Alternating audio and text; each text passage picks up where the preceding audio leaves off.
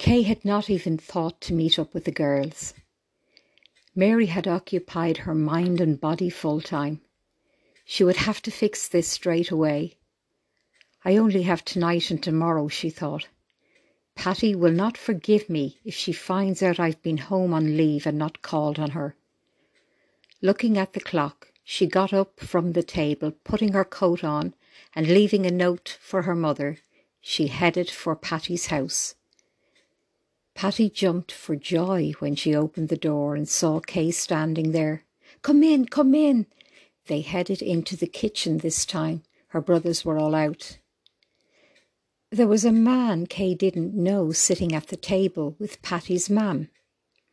This is Sean Kay, only the love of my life, smiled Patty. Sit down, Kay, sit down, said Patty's mother. When are you going back? asked Patty, pouring Kay a cup of tea. The day after tomorrow. I won't be in London, so no more long calls. God knows when I'll next get to a phone. I have been lucky, really. You know, I can't. I know you can't say anything, said Patty.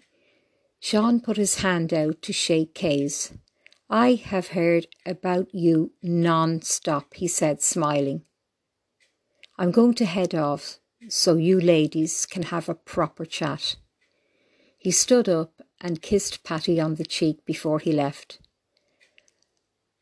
I'm going to see what veg the grocer has, said her mother so you'll have the place to yourselves for a while. Not to worry, ma'am. We'll be heading into the bedroom anyway, said Patty. Tell me about him quickly, Patty, said Kay. Well, he's the love of my life. You already told me that, Kay, getting a little frustrated. He drives one of the big cranes down at the docks. So, believe me, he's doing his bit. On their own now, Kay said, Wow, he's a fine bit of stuff, Patty. You kept that quiet. Did you not get me letter yet? exclaimed Patty. You know the army. I've been training for the past couple of months. There will be a pile of letters waiting when I get back, said Kay. Training for what? Oh, okay, I know you can't talk about it, said Patty.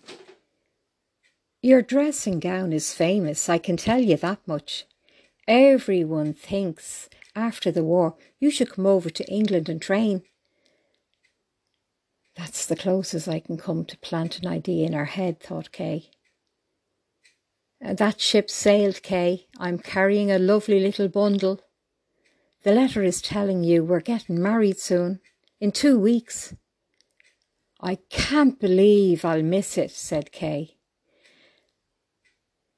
Now we'll go into the bedroom and I will try on my dress and veil. Kay couldn't help crying as she gazed at Patty. Stop that, Kay, no tears.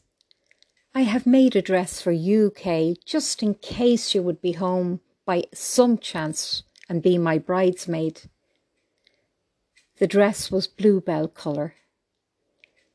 Kay slipped it on. They both stood looking in the mirror.